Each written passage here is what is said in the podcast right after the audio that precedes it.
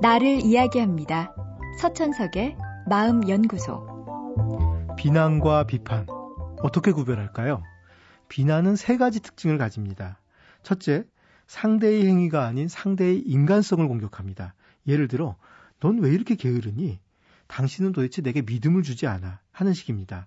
게으른 행동, 믿음을 주지 않는 행동 하나하나를 말하지 않고 상대에게 넌 안 좋은 사람이야 하는 딱지를 붙여버립니다. 두 번째, 상대로 인한 피해를 과장합니다. 예를 들어, 너 때문에 늙는다, 늙어. 당신으로 인해 내 인생은 완전히 망가졌어. 같은 이야기입니다. 아무리 어떤 행동이 충격적이라고 해도 그 행동 하나로 늙고 인생 전체가 망가질 수는 없는 일입니다. 어쩌면 이런 비난이 오히려 자신을 늙게 만들고 인생을 망가뜨린 것일 수도 있습니다. 세 번째, 좋게 해결하려는 생각이 없습니다. 예를 들어, 너랑 다시 보면 내가 사람이 아니다. 날 설득하려고 하지 마. 이건 해결이 안 돼. 와 같은 말이죠. 이런 말 다음에 상대가 뭐라고 말을 걸겠습니까? 미안한 마음이 있더라도 입이 저절로 다물어질 겁니다. 그러면 왜 이렇게 비난을 하는 걸까요? 비난이든 비판이든 결국 싸움입니다. 상대가 나를 공격하고 내 이익을 침범했을 때 나 자신을 지키려고 싸우는 겁니다. 다만 내가 싸워서 이길 수 있다는 믿음이 없을수록 우리는 비판보다 비난으로 흐르기 쉽습니다.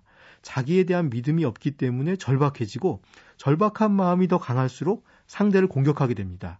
아이보다 내가 강하고 어떻게든 아이를 바로잡을 수 있다고 확신하는 부모라면 아이를 비난하지 않습니다. 이러다 아이가 잘못될까 두렵다고 생각하는 부모가 아이를 비난합니다. 친구와의 관계에서도 내가 가만히 있으면 상대가 나를 마음대로 휘두를지 모른다고 겁먹었을 때 우리는 비난을 합니다. 그리고 내가 상황을 변화시킬 수 있다는 믿음이 적을수록 비난을 하죠.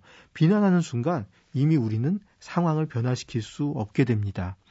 결국 비난이 아닌 비판, 포기가 아닌 변화를 위해서는 나 자신에 대한 믿음이 필요합니다. 지금은 상황이 좋지 않지만 결국 내가 해결할 수 있을 거란 믿음이 있다면 비난은 줄어듭니다. 만약 당장 자신을 믿기 어렵다면 시간을 믿어보십시오. 열 마리 말이 하루를 끌 거리라면 한 마리 말로 열흘 가면 됩니다. 자기를 믿기 어렵다면 자기에게 좀 더 시간을 주십시오.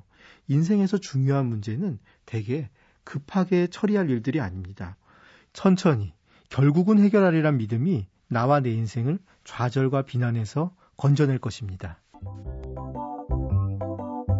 서천석의 마음연구소.